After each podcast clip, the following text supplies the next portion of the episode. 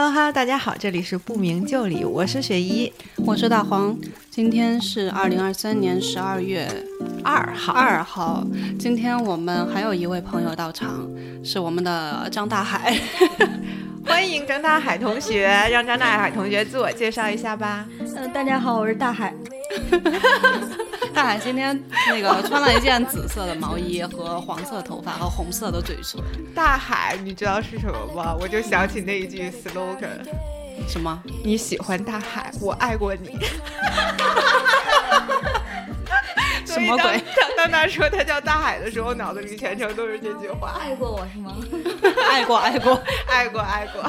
那我们今天想聊的主题是是基层骨干员工的沟通表达艺术。这个课呢，是我上周培训记忆最深的一门课，它是资深媒体人辛清风的一门，就是他提到了具体的有十二个法则，是讲职场中怎么跟人沟通的。哦，那我们今天要聊一聊职场沟通艺术。对他开头的时候，他就会让你就是提高了对这门课的兴趣，会讲一些场景嘛，嗯，就比如说说正不说反，就我们说话不要间接和负面的，你直接就正面的表达。当时提到这个点，我当时就觉得跟我们之前聊的一期非常相关，就是不要反向沟通，要正面沟通。后来我提，哎，这个人还是。蛮契合时下的一个说话主题的吧，所以呢，他后面说这十二条的时候，我也发现就是非常的紧扣，先就说的正面管教、正能量沟通的这一方面的，所以我觉得还是有，还是。嗯，很有必要说跟大家沟通一下，对啊，怎么？其实现在想想，我们就是比如说，我们跟父母去沟通，然后呢，我们跟领导去沟通，我们跟家庭、跟原生家庭的关系，跟我们跟领导、跟职场的关系，其实很多都很共通，嗯，对吧？对对对，所以呢，它其实，在上层，它对话主要分这几个层面，嗯，一个是你说话要有包装。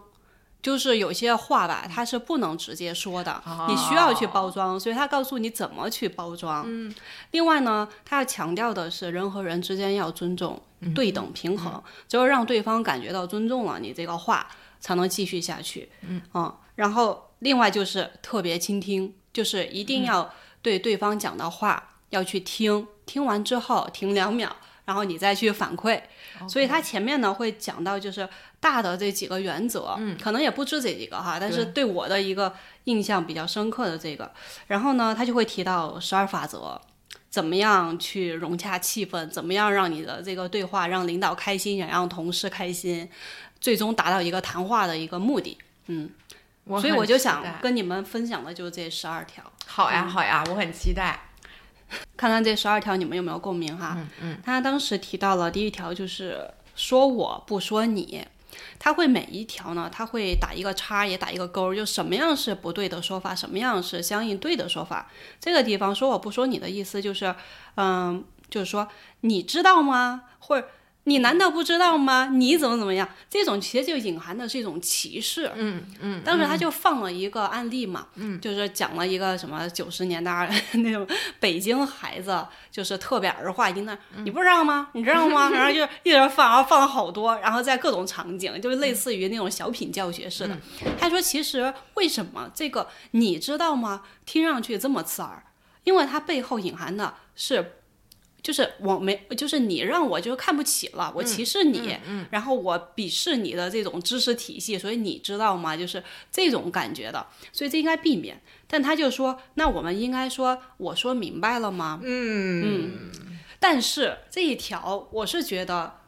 嗯，没有那么打动人的，就是表层意思懂，但你应用到生活的时候，发现也不一定是这么回事儿。对，嗯，因为我发现一个点是什么，就是因为我觉得现在很多人就是像这种教你技术帖的这种东西越来越多之后，如果你心里对这个你谈话的对方其实是没有尊重的，你只是运用这个技术。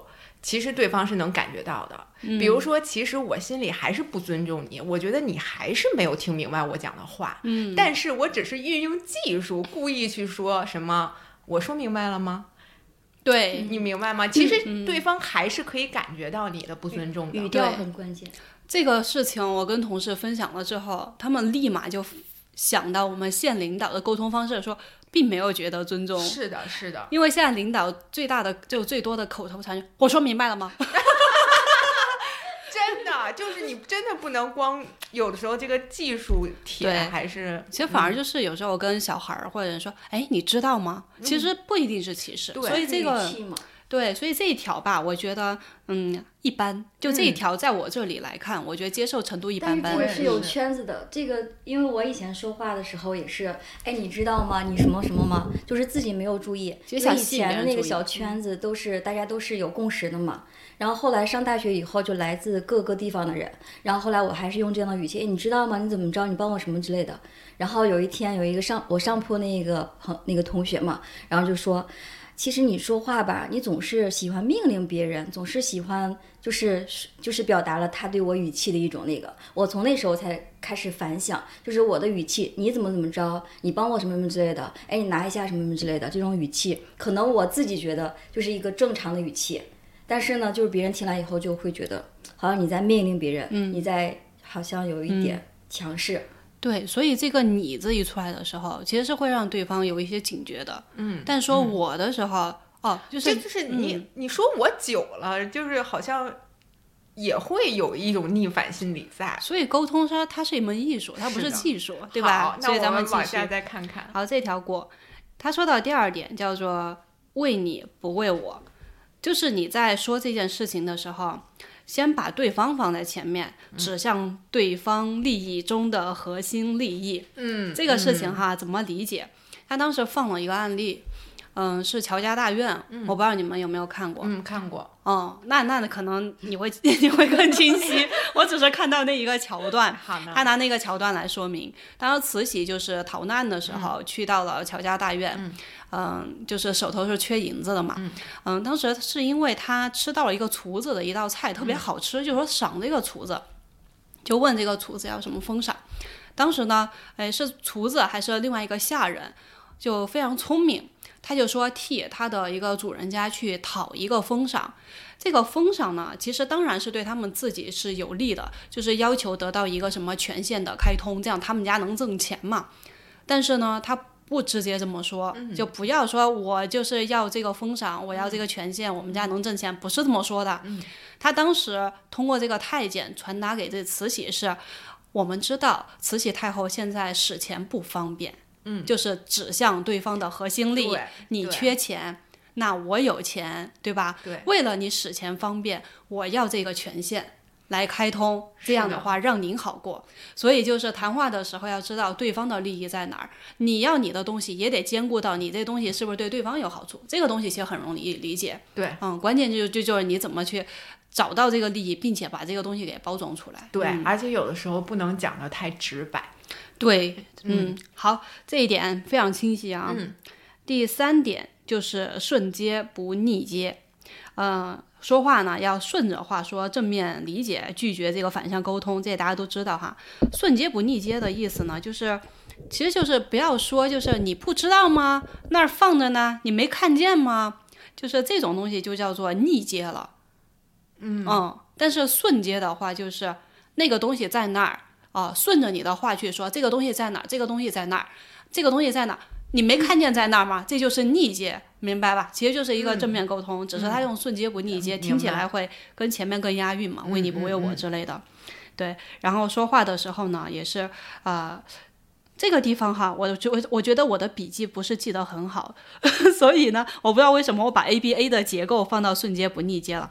但不重要，总之它就是一个，就即使你要表达一个逆向的观点，也不要直接说出来，而是先顺着对方啊、先赞赏一下、同意一下，再表达不同意的观点，然后再那个表达同意。对对，这块儿我想到就是我昨天看了一个 B 站的 UP 主，然后呢，他的一个很好的卖点就是他让他妈妈一起跟他来讨论恋爱的问题，讨论什么？恋爱的问题。然后呢，他妈妈就教他说说，当你和直男谈恋爱的时候。你一定不要作，你给他们的指示一定是第一温柔，第二坚定，第三正面。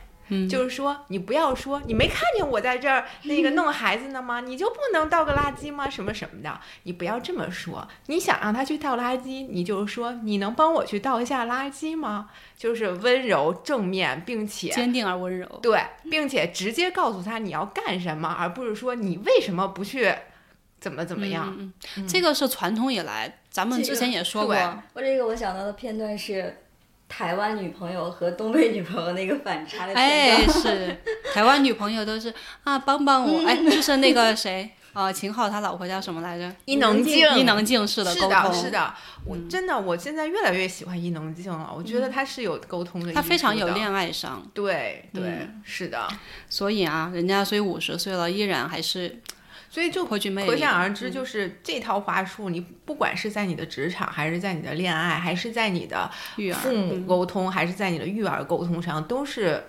完全通用能打的。就是大家都喜欢听好听一点的话，对对听攻心。对对对，那天那个阿姨她举，她就说了一个主题，她就说这就是要什什么，这就是要顺着人性去沟通。嗯，我当时就觉得，哎，非常好，因为大家其实只要听到说你为什么不这几个字，嗯，大家逆鳞一下子就起来了。就应激反应就会是的，是的，是的。而我们要做的就是顺毛驴，就是顺着那个人性去跟他沟通。对，就像我婆婆经常就讲，我们家老大就是，哎呀，这孩子是个顺毛驴儿，其实就是一定要顺着他去说，让他开心，情绪好了才好弄嘛。嗯对，其实老人都深谙这个道理。其实实际上，可能所有的人都是这样。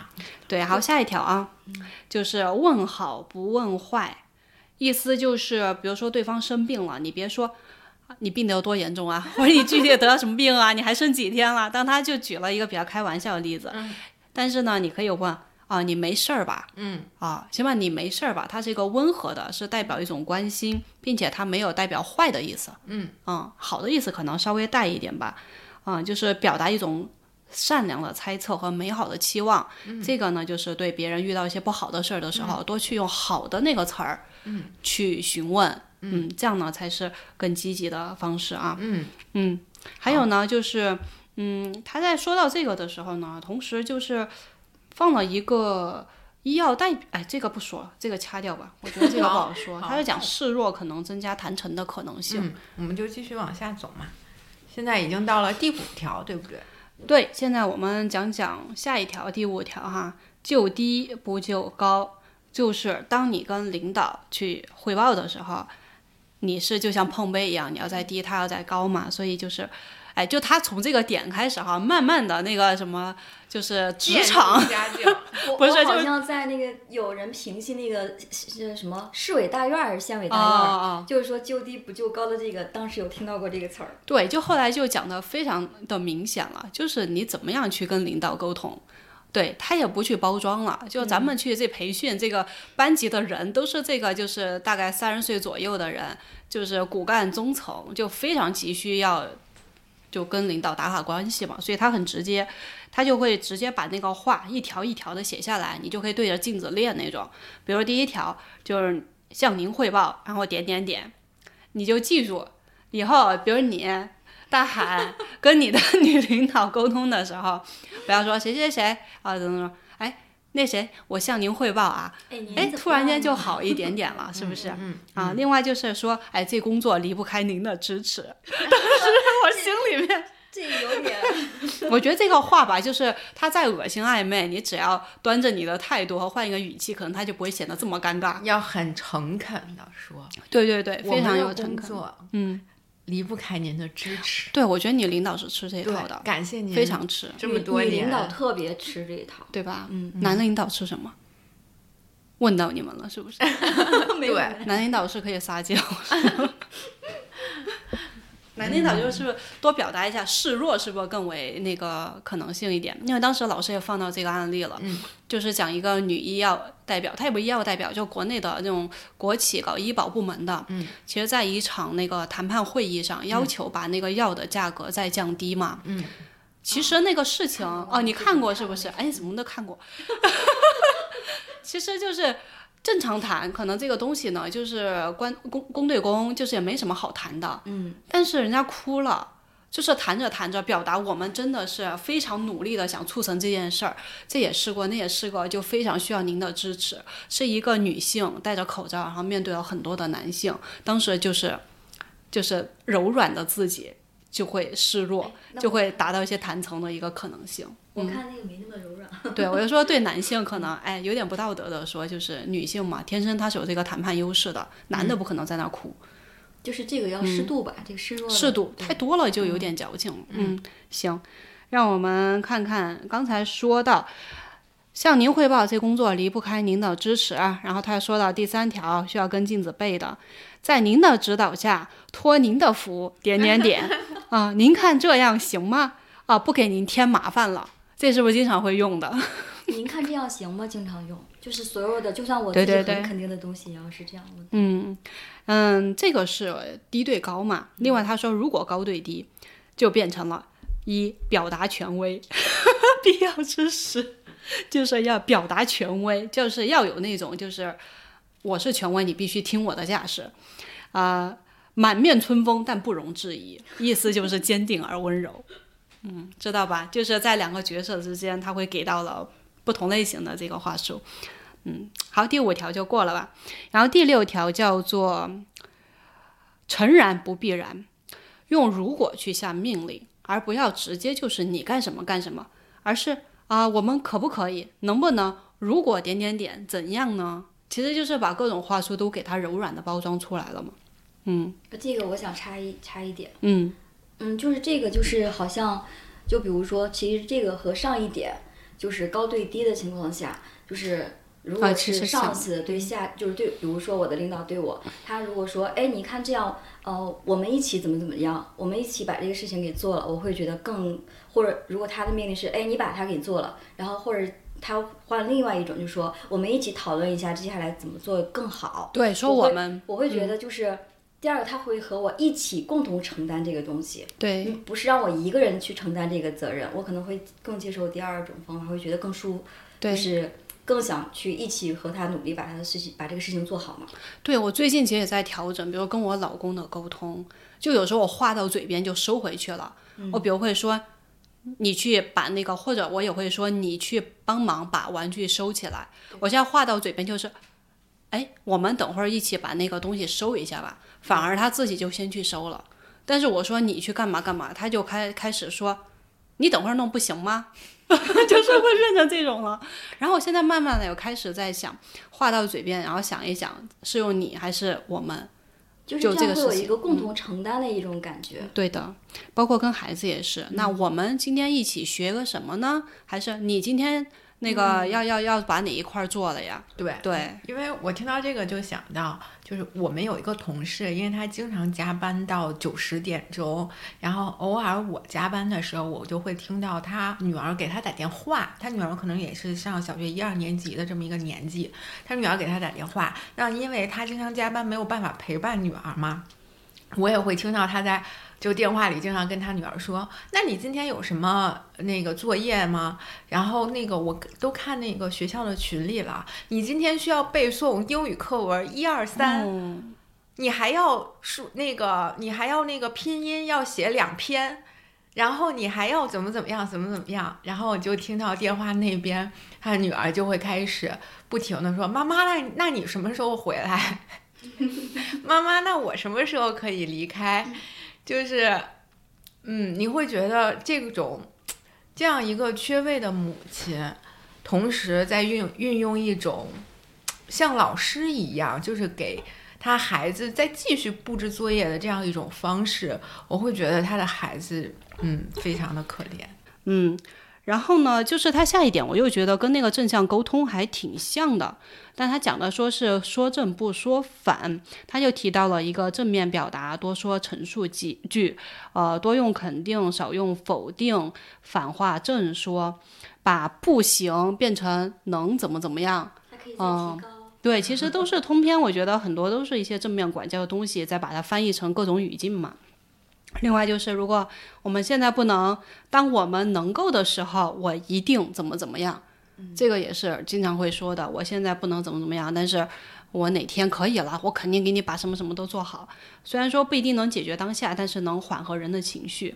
嗯，另外就是，比如你在批评别人的时候，减弱表达，在正面词词上面就是加个不字。他就说，比如说像那种东北的大婶儿，就经常会蹲在墙根，就跟他那个二叔说。二叔，不是我说你，不是我批评你，会用不加批评。其实我就是在批评你，但是我就用个不字，就把这个事情他给缓和下来了。他不会说你这做的太不对了啊，而是不是我说你不对，他不就在说他不对吗？所以他这个意思就是要减弱这种负面的表达。嗯嗯，就我在想，那说向上管理是不是就是领导不是我不同意您啊？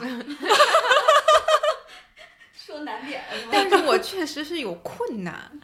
嗯，对，您看看，您要不是嗯，想办法，领导这事儿不是我不想干，是我现在缺什么什么。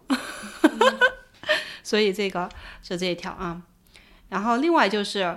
嗯，要向前不向后，就已经发生的事情，咱们就发生了，重视一下现实，就说一下，那你迟到了来了就好，对吧？啊，你以前有毛病啊，改变了就好。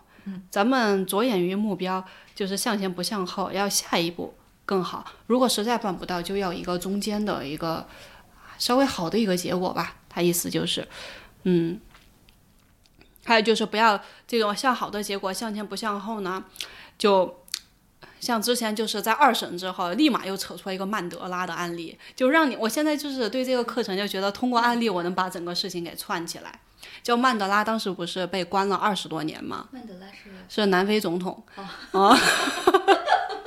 当时呢，就有一个世纪泯恩仇的一个事情嘛，就是对虐待了他长达二十几年的三个狱卒，嗯，跟他们拥抱，我原谅你们了。当时我就有点乱，就是你上一秒还在二审呢，然后下一秒就已经南非总统，然后就是化解了二十多年的恩怨，跟几个人抱在一起了。我觉得真是格局够大的。所以呢，就是说大家就是相逢一笑泯恩仇，一定要就是追求一个向前，大家积极向好，而不要去说我有跟你有仇啊报仇，这样你的人生后面就一直在这个仇恨里面。嗯，第九条，说轻不说重。这个呢，讲究的是一个事前大事小说，事后小事大说，怎么去理解啊？就事前大事小说，我需要你帮忙，这个事情呢，其实对我来说是非常棘手的。那我跟你要帮忙的时候，不要把这个事情描述的太大了。嗯，你把这个事情描述太大了，对方很可能就有心理压力啊。有压力，不太愿意帮。所以呢，你让对方帮忙，你就尽量把这个事情提的小一点。这个事情呢。啊，现在吧，有一点小忙需要你帮一下，你只需要帮我在哪哪哪儿，我怎么怎么样，他才能慢慢的，他能接受这个事情，嗯，沉浸下去再帮。这个这个学到了，嗯嗯，因为很多事情自己压力一大，就会特别情绪上会加重这个东西，表达的时候是无意间就会把这个事情，所以这就很考验情绪嘛。嗯，你越是那个紧张、焦虑、大事儿的时候，反而越在想。你更得平和，让对方来来来来帮助你。那这个事前、事后小事大说，这个事情对方帮你办成了，对吧？嗯那这个就是，即使帮了一点小忙，你也给他往大了说。嗯，就是这个事情多亏了你啊，帮了我这么大的忙。实际上可能对方呢也没帮多大，但是呢，你可以这么去说哎。这个时候嗯就是。相当于是要看到别人的和放大别人的好处，然后通过这个正向的表达，得对对对，到正向的反馈。减少对方的难处和负面的情绪，放大对方的积极的情绪，对对对这个才是沟通的一个呃目的嘛。嗯嗯，还有就是一些什么实事虚说，还有此事彼说。就比如说实事虚说，就是啊，由于我们某种原因怎么怎么着，你不要去把这个实际的原因给他点的特别的透。就当时还就举个例子，比如说领导他被抓起来了。然后他很不开心，那你需要跟他处理了。你说，哎呀，之前就因为某些原因啊，咱们现在可能啊、也遇到一些不好的事儿啊、那咱们接下来该怎么怎么办？你别说那个之前你把人家给砸了，你还把人家打重伤了，你还干嘛干嘛？就是不要去讲这些就是很实的事情，过去的事情一笔带过，然后把这个负面的影响一句话就结束了。就比如说像当时的克林顿，他不是那个叫就叫什么叫水水门事件对吧？然后跟秘书那个事情，他之前其实是有撒谎的，就是在调查他的时候，他对这个事情有隐瞒，对国会也有隐瞒，但是后来。这个事情已经爆发了，必须让他自己上前去，嗯，上前去解释的时候呢，他并没有说去解释我这个事情到底是出于什么错误，我在哪个环节做的不对，他没有必要。那个时候你什么错，大家心里都知道，都充满了愤怒。你再把这个事情重新剖析，即使你在道歉，依然是煽动了大家那种愤怒情绪的。所以当时克林顿做的好的一点。就是用大概两句话，就是我过我犯了，就是不就不可饶恕的错误，我做的是不对的，结束了，嗯，不用再说了。然后对于这个我有不可推脱的责任，嗯，就行了。然后就说你要做什么，这个事情就前面他不支持率都很低嘛，因为这个事情他一直没表态，撒谎各种各种。后来他其实并没有说对这个事情怎么去解释，对不对？但他就这么。很简洁的几句话就发表了之后，他的提那个支持率提升到百分之七十，所以有时候就是就是少解释。当领导就说你跟就有时候你犯错了，领导呢去跟你就是就对峙，或者说跟你聊这事儿，你还就想去立证自己清白，去把这个事情跟领导讲的那个每一条原因都讲透，没有必要。你解释清楚了，目的是啥？让领导难堪吗？证明他是错的吗？所以没有必要，这个事情你就一句话概括。我之前啊就犯了一点小错，我要怎么办就可以了。嗯，就是就实事虚说嘛。嗯，就不要去把一些事情就讲得太实在了。嗯，啊，咱们虚一虚，然后这事儿就过去了。嗯，其实这事儿就是这么。然后来到第十条，言明不言辞，这个更多是领导对下属之间，你需要批评他了。嗯，你不要去用那些就是情绪化的观点的词。就什么是观点呢？就是。你就就领导对下属说，我觉得你这个人太情绪化了，我觉得你怎么怎么样，这些都属于是观点，它不是事实。嗯。但是沟通呢，是在于要讲事实，去变成一种描述，而不是说，呃，要去变成评价。嗯，所以这个事情呢，比如说，你可以把批评改为询问。这个同事呢，他这一点没有做好，你可以跟他说，嗯，大家其实都能做到什么什么，就描述性的讲事实。那你是遇到了什么困难吗？这么讲的话，其实他会更好接受。另外就是把一些斥责和批评的这种话术呢，就改为指正，就是要做到批评但是不批判，啊，反对但是不贬低。指责不轻蔑，当时也是他会，他基本上每一条他会对应一个案例，你就一下就 get 到，嗯，我是这么做的。但他放的是《亮剑》里面的一个片段，嗯，当时是谁扮演的？他原来是一个土匪头子，他就收编就成为一个解放军，还是李云龙？李云龙是吧？那他有一些就不好的一些。就是习惯和性格是，嗯，对，他会有一些什么脏啊脏话呀，对，对他还会要求就是什么鞋要好好织，就是用好的一些条件嘛。当他没有得到这些好的物资的时候，他就会暴怒嘛，生气。当时就有一个就情商不高的一个同事，然后就过来，就会说他这个就是呃太可能糟蹋呀，就是他哪像一个解放军，明明就是一个土匪，嗯，其实就是戳中了人家就是内心。最受伤的那一块儿，他就不想让别人叫他土匪，他就是他还直接就是，这已经不是批评了，这是批判了。嗯，你是个土匪，然后就是来，嗯，就从这种辱骂中想获得一些权利上的一个施压嘛。那这之后呢，是那个《亮剑》的主角叫什么来着？《亮剑》的主角就是李云龙是吗？他是土匪吗？对，那 不对呀，那他就是。他后来就，嗯，好，刚才剪掉啊。这个例子可以过，没事儿。他这个例子后面还有，就是那当这个同事就是在嗯批判他是土匪头子的时候，他是完全不能接受这个人说的任何一句话的，对不对？因为你是来批判我了，我听不进去的。后来呢，他是遇到了领导，他的领导就很有办法，他是怎么批评他而不批判他？说你看你，啊。你看当时刘备怎么对待他的二弟三弟的？就是把他拉到了刘备的高度。嗯，他就说刘备就知道怎么去，嗯、呃，怎么样就是所以解释，可能为了兄弟们呀，为了大家好，呃，但是你没有做到这样，你担当不起这个责任。反正总之就是把他拔到了，呃，我觉得你就是刘备，但是呢，你现在做的事情跟刘备有些差距，是这么去批评他的。批评完之后，他就觉得很纳闷儿，就是觉得反思了刚才他讲过的每句话都是批评我，但是我还觉得特别开心，特别受用，就是这种感觉，你知道吗？我后来就他每次一讲吧，我在想这个在工作中怎么去转化哈、我觉得我也得找一些名人案例。你看你，你就那谁谁谁，就是有点粗心马虎。你如果能做到什么，你也能发明个什么东西。我觉得是不是这样也能让人开心一点？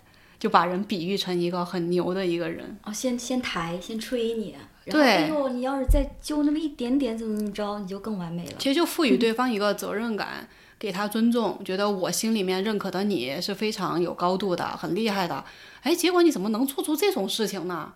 啊、就是让对方自己去呃接受，就是自我批评吧。嗯，好吧，就这个案例，嗯，行。然后到了那个十一条啊，就是该禁，就是禁用的禁，该禁不该说。说话呢，不要用最狠的语言，不要触动到别人最敏感的地方。啊、我想我刚才的案例应该是说这一条的，就是不要去直戳人家的那个内心，嗯、最机密、最软的啊、那个地方。打人不打脸。对，打人不要打脸。对对，以上就是我们这堂课的十二条法则。嗯嗯，嗯，又学到一些。对，老师后来还附了一个图，我给你们那个好像发过，就是吧，他还提到那个怎么跟领导去说话哈、发了这有大概十几条吧，去怎么去勾起话题，问老问小问亲人，问吃问穿问家园，还有什么问冷问暖问起居问医问药问康健，你基本上把这个大概练一练，下次你在电梯间遇到领导了。也会迅速的反应，那是问他天气还是问他家老小？我跟领导在电梯间碰到，好尴尬，就是就不停在掏兜掏兜，就是就只能看手机也不行是吧？看手机会觉得有点不尊重。嗯，我我们现在有一个特别社恐的同事，后来他就爬楼梯。也是个方法。对请问是几层？我们四层啊，哦，那还行。那我们十七层怎么办？你可以那个遇到领导了，到下一层就走。然后领导说：“哎，还没到 下错了，下错了。嗯你们还是需要那个多去学一下电梯间的一个问候嗯。嗯，但是，但是我觉得他这就是今天这个话术，嗯，还是有很多点是比较学术型的。其实我就总结哈，因为我们领导不也是让我培训完回来要写一个什么三千字总结，另外还要把培训的心得要跟大家去交流嘛，嗯，我就头疼。我觉得好多点它其实是整成可以，它是有一点就是界限没有那么清晰，嗯，就包括很多就抬你啊或者什么之类的，或者是放软的，嗯，就是要灵活一点。对，嗯但有一句话叫什么？就是说我用别人对方最想听的一种方式来达到我自己的目的，嗯，就是这个。对，就是他当时就说到，嗯，就不要解释这个事情，就正好就发生一个事情，就当当时我们还是在异地办公嘛，就在南京那边，正好领导就过来了，正好当天上午的一场同事的汇报。给他听就不太顺利，就同事就大概遗漏了，就是某一个什么飞机场的一个标注，结果那天他就不知道是特别有闲还是怎么着了，然后就就两个人就就此就展开了一个 battle，就是领导就说你这些重要的信息就该标上，另外一个同事就说。啊、我会标的，其他信息我也都标了，都都有很多。你看我们今天时间这么有限，然后我能做到的就这些了。这个东西我下次注意。领导可能听着也觉得好像不太爽，就是不是他想听到的，然后又会开始就是挑起来这个事情。后来这个上午的汇报结束了之后，下午呢他就过来了。当时就上午是那个腾讯会议，就两边还电聊嘛。结果面对面之后呢，就是当时我们在那个呃那个地方有自己独立的一个小办公室，所以就都自己内部的员工。然后他们两个就开始又说起上午的这个事情，说着说着就延展成这个同事进来之后近期的表现。然后又会扩展到他手上进行的一个项目。总之就是领导会开始慢慢找他各种问题了，因为他在解释他的第一个问题的时候，领导就会说：“那你看看，就另外一个事情，你也应该注意什么什么。”然后他又开始解释第二件，结果领导又开始说第三件。后来那个画风就越来越不对，之后哈，我跟同事就开始尴尬了，我们觉得就不太适合在这个场合蹲下去了，就开始端着电脑，我们两个人就是四目相处，然后就开始抱电脑就出去了，让他们两个在这儿聊。结果那天一下午聊了五个小时，还没结束。嗯，实际上这个对话的模型就好像说，领导找到了你一个小的错误，领导期待你的答案就是说。你接受他的这个批评，然后承诺他下次改正，这个就是一个标准句式嘛，对吧？但是呢，你的你的态度是一个防御的态度，你企图告诉领导说，领导你你不对，其实我已经做了这么这么多了，你不应该再对我吹毛求疵了。嗯，然后他采取这样一个防御的态度之后呢，又反向激起了领导的防御，然后领导说，哦。敢挑我的错，那你的错可多了。我再给你挑 A B C D E F G，有的是可以挑的，对吧？就是当双方的谈话都激起对方防御的时候，这件事情就变成了一个没完没了的拉扯。对的，嗯，这就是我们以前总说的，怎么就叫退一步海阔天空了呢？是因为有的时候可能。确实不是你的问题，但是我们在职场上的时候就是没有办法，它就是一个有上位者有下位者的这么一个环境。当你处于下位者的时候，你有时候就算占尽天理，你也不不得不退一步。毕竟职场它不是讲理的地方。是的，嗯嗯，职场是赚钱的地方，是的，让领导开心才能赚钱，是不是这个道理？对，所以呢，有的时候可能。我们要看清楚自己的核心需求吧，对吧？嗯，比如说像大黄说的，职场是一个赚钱的地方，有的人希望在职场上赚到钱，那么，呃，被不被尊重这件事情可可以放到第二位来讲。你觉得可以吗？尊重放到第二位？你给我足够多的钱。哦，需要尊重。对你给我足够多的钱，咱们再说其他。那现在有的时候，比如说我纠结的点，比如说很多人纠结的点在于什么呢？在于你给的不够多，还要受这份气。对，就是这就是我们说的，我赚的这点窝囊费，是吧？我赚的这点窝囊费实在是没必要。对，嗯，所以这也是，就是今天好像。就是听大黄讲很多，就是我们如何去跟领导沟通，以以高效推动我们的工作吧。我们不能很直白的说，呃，如何跟领导去沟通，让领导高兴，因为让领导高兴了，才能高效的推动我们自己的工作，对吧？这个也是我们没有办法必须要承认的一个事实。但是，嗯，我目前呢。所面临的其实很多的问题在于，不是，嗯，呃，就是刚才大海说的，他看到领导会紧张，我看到领导也会紧张。那我们两个，我有时候会剖析我自己，我为什么看到我的领导会紧张？是因为他骂过吗？我吗？当然他骂过我，但他也骂过别人。为什么他？嗯，他骂别人，但是别人可以不当回事儿。别人第二天再看到他的时候，也不会有任何的愧疚感和任何的觉得说，因为我不如他而产生的羞愧感。而我为什么会有这种感觉？我有时候觉得可能是因为什么什么，因为什么什么，因为什么什么。但是最终的后来，我想到了一个点，就在于你为什么会对这个人有紧张感，或者你对这个人有恐惧感，是因为你对这个人有所求。就可能有的时候不是明确的求，就潜意识里会有一些束缚感。对，是一种潜意识里的束缚感。那你祈你祈求，你如果祈求从这个人身上得到一些什么，那你自然而然就会变成一个情感的下位者。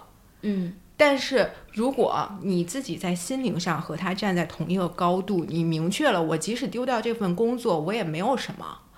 即使他说我不好，也不代表我真的不好。嗯，就是如果你明确了这些，你和他真正在心灵上站在了同一个同一个高度，你对他从心里没有所求了，你在他面前就真的能松弛下来。嗯，然后你就是我们之前所谓的那些话术，你当然也可以非常灵活的运用它。这十二种也好，二十四种也好，四十八种也好，你都可以信手拈来。但是这种信手拈来，我使用了这些话术，但并不代表我在心灵上觉得我低你一等。嗯，实际上，比如说我们来说，我们和我们的领导的关系应该是什么样的关系？我今天听听到这十二种话术，我的感觉就是说，嗯，从心灵上，我应该是和我领导平等的。对，我只是为了达到我的某种目的而使用这十二种话术，嗯，对不对？对应该是这样一种感觉。对，但是我使用之后，哪怕没有得到，我也不会失落，对我就用了，对啊就是一个这样的一个状态。其实还是那个钝感力啊，就你只要足够钝感了，就是我是在乎我怎么样，我不在乎你怎么样。是的，嗯，是的，这是九零呃不是零零后整栋职场其实应该这样。我只就是用我最喜欢的方式，以别人愿不愿意听我无所谓，哎只表达我自己。我话术 也做到了，我技术能力也做到了，我做到的都做到了，对剩下怎么着看你了，你给不给我，我没办法了。对而且我们实际上也不是想说，就是要通过这十二种话术来让对方。舒服或者怎么样，这实际上是一种自我的提升嘛，对吧？也是我们自己就是感知这个世界，然后让别人因为我们而变得今天可能心情好一些，别人因为我们而感到舒服一些的嗯一种方式嘛。其实它的底层还是一个尊重和合作。对，嗯，我们要学到的是这个。所以呢，我们说我们今天讲的这个十二条话术哈，也不是说想让大大家在职场上凭借这十二条话术就平步青云或者怎么样的，还是希望大家都抱着一个尊重对方、平等交流的这样一个心态，去好好经营你们的关系。嗯嗯嗯，因为所有的叫什么阿德勒那一句，所有的所有的烦恼都来自于人际关系。对所有的烦恼来自于人际关系，所以我们从说话这一个方面开始入手，去开始改善它。这个是最省时省力、最轻松的一条路径。嗯，放大语言的魅力。嗯，是的，是的。好，本期沟通艺术，本期沟通艺术暂告一段落，我们期待大黄的下一节课。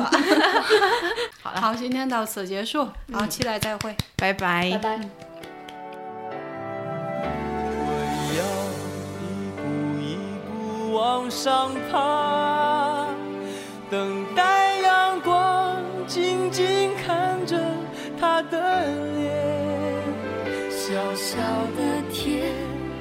有大大的梦想，重重的壳裹着。